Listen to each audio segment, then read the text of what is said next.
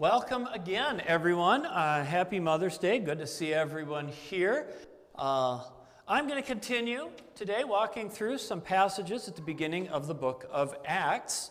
Uh, again, the fifth book of the New Testament. The last couple weeks, we looked at the growth of early church in Jerusalem. Now it's going to start moving outside of Jerusalem. And it's going to, and it's going to start moving today. The Holy Spirit's going to move the church into Africa. Uh, but before we get there, I just take a little moment to think a little bit about how you do road trips. There's a couple different ways to you do road trips. It'll make sense in a minute. Are you the kind of road tripper who goes straight through? Are you the kind of person who sets a goal and says, you know, we are going to make it to Albuquerque today, period? And I don't care how many state parks there are along the way. I don't care how pretty that sunset is by the windmills in Deming. I don't care how large the array is in Socorro. We are getting to Albuquerque. I will not be distracted, right? Or are you the kind of road tripper? Maybe I'd call more a mosier. You know, you go along and you're like, oh, that's interesting. Let's stop there and check that out. Or you, you, can usually tell the same thing when you hike with people, right? Some want to get to the top of the mountain right away, others are like, hey, that's a pretty flower. Now, it, it's, if you're the first type, if you're the first type, you're probably naturally more of a goal setting kind of personality.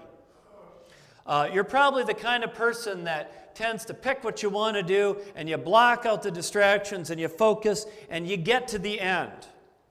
And in some parts of life, that can serve you very well.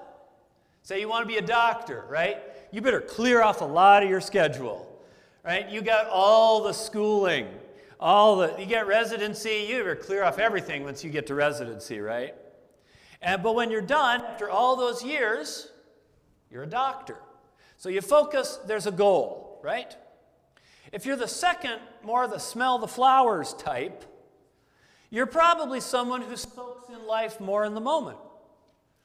Right? But it doesn't, and maybe you don't get as many goals done, but you get more, you get, there's a, maybe a little bit more richer of the place you are. If you're the smell the flowers type, you're probably not the person to push everything aside and not notice things when you're so driven to get that goal.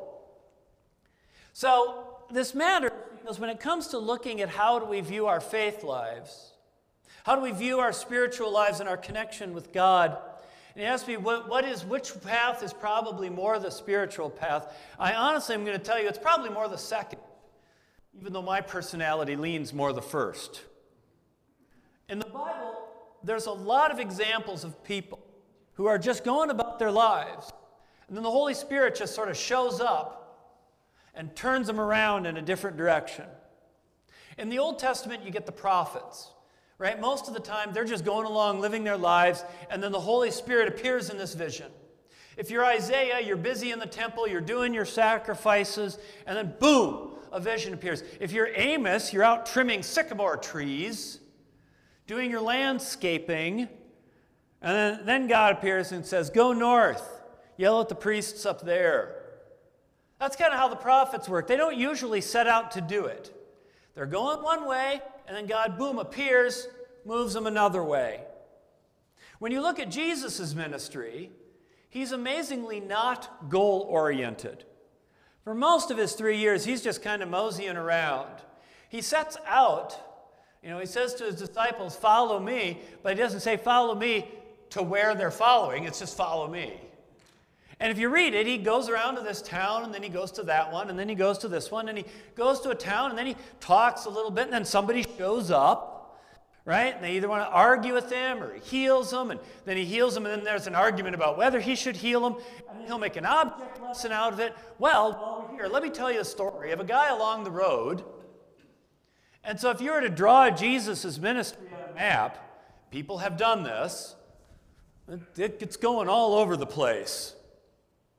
That's how Jesus grew. It's amazing how sort of unlinear the Gospels are.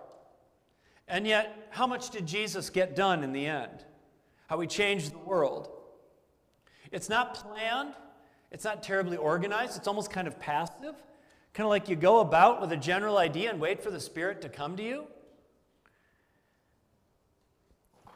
This is how the early church first took off in Africa. And it's how we ended up getting the oldest Christian church, the Ethiopian Coptic Church or the Ethiopian Orthodox Church. You might not have heard of them. They are one of the oldest continuous Christian bodies in the world. They trace their, they trace their roots all the way back to the original disciples. And uh, now they number in the millions. And they were founded by the Apostle Philip, who talked to this guy who was the treasurer of the Queen of Ethiopia. And the story is a fun one. This is our reading in the book of Acts. It was a little long. I wanted to keep everything in there. But what you get essentially is Philip, one of the disciples, and he's sitting in Jerusalem, doesn't say what he's doing, but it says an angel just appears to him and says, Hey, Philip, there's this guy who we never get a name for. He works for the queen of Ethiopia, he's the treasurer. He just came to Jerusalem to worship and give sacrifices. So he's Jewish, he's a believer, and he's on his way home, and he's got some Bible questions. I need you to head down there and answer some questions for him. So what does he do? So that's what Philip does. He heads down there, he runs into the, runs into the guy. They read this passage from the book of Isaiah, and Philip convinces him, yes, this passage is in fact about the Messiah. And then Philip says, Well, what's to stop us from getting baptized? Well, nothing, he says. So they baptize him in the river, and that's the last we see of him. And then that became the Ethiopian Orthodox Church. It's kind of an interesting story because I think we also tend to forget that there were Jews in Africa even before Jesus' time. They'd been imported there through various empires and things. Uh, but this treasure was, was one of them. And so he has a Bible question, and God sends him an apostle to help answer it. I got to tell you, that's a pretty good service. The number of times I've sat and wanted an answer to a Bible text, and God never seemed to grab an apostle for me. He was like, Lars, figure it out. If after all those years of seminary you still can't figure out where to put that comma, ain't my problem anymore. Use your brain, I gave you one. But Philip Philip's kind of interesting. He goes off, he does what he's told, he gets his answers, he disappears, and then it says, and this kind of line the Spirit of the Lord snatched Philip away, and he found himself at Azotus. Teleportation, that's a unique gift too. I've never had that one. I wish I had that one. Do you know how many meetings I wish I had that gift for? You know, sitting there like, oh, Lord, do I have to listen to another verbal report where they're just reading the written report that they could have just emailed me? Lord, there's got to be someone who has a Bible question somewhere. Please send me to the road to Gaza. It would be better than here. And God's like, no, you got to sit through the meeting. But man, maybe I just don't have enough faith and pray hard. But this is how the Ethiopian church started. Uh, the eunuch went home, millions of people believed. And the Holy Spirit is still at work in that part of Africa. We have a Lutheran body in Africa. Uh, by numbers in the world, most Lutherans live in Africa now. And the fastest growing Lutheran body is the Mekane Yesu Church, which adds a measly half million new members a year. Uh, so they're doing some pretty impressive work. But I look at this story of uh, I think of Philip sitting there just doing whatever he's doing. And he gets dragged away by God for this errand because God needed him. And Philip didn't fight it, it wasn't part of any plan.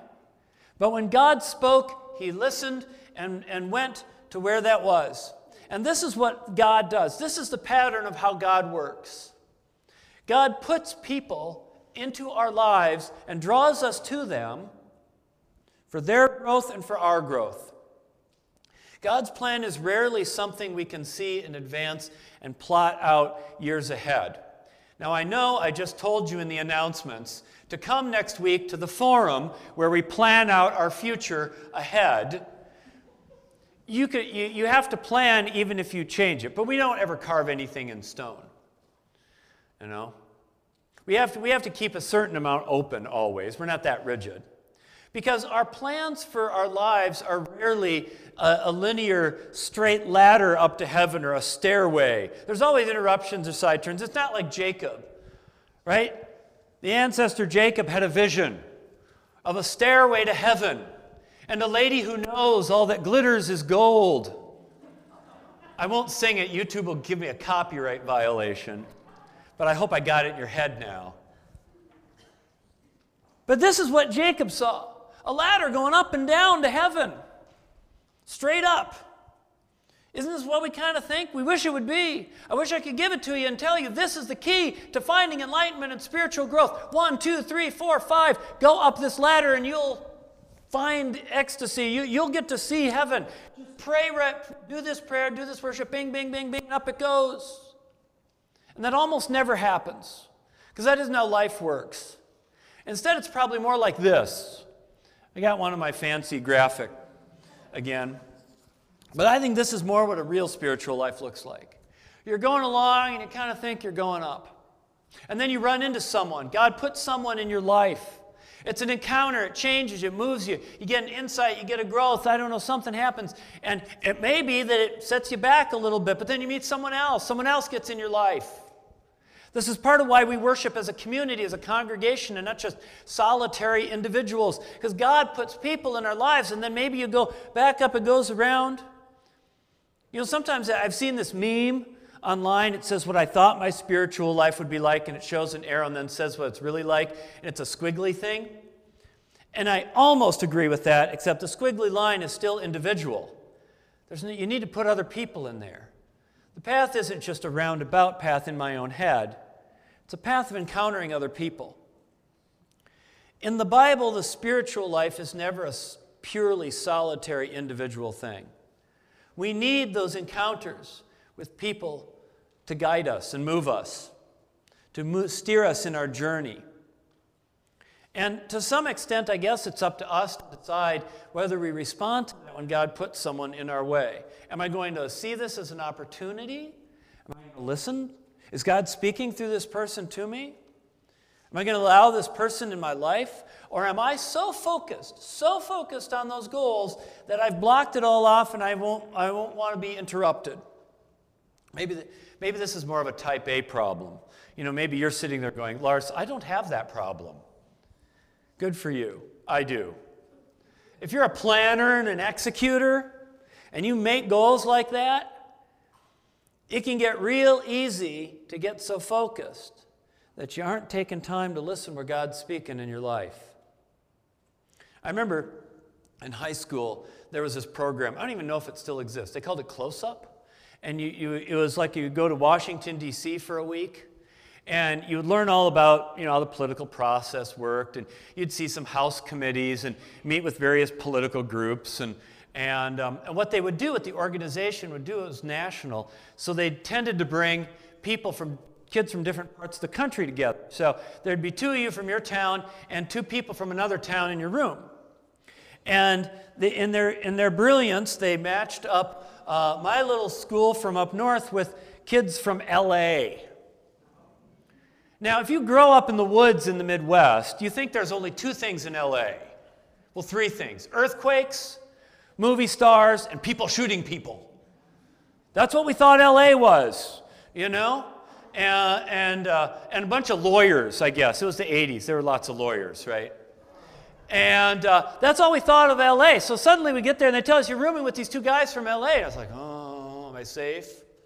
And then you actually meet them and like, wow, they're not movie stars or shooting people. They're just really cool.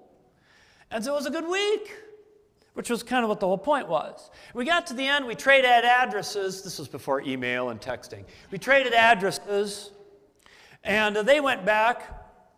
And in a few weeks, I got a letter from Joe, Joe from LA. I mean, to, it was writing this letter. I was like, wow, it's really cool. And I thought, oh, I got to make sure to write you back. But I got focused right? Got focused. I got my school activities. I got my things I'm doing. I got focus, focus, focus. And the letter sat there on my desk, and then it got moved into the desk, and then I kind of forgot about it year until years later. It's like, you know, I could have had a really good friend in LA.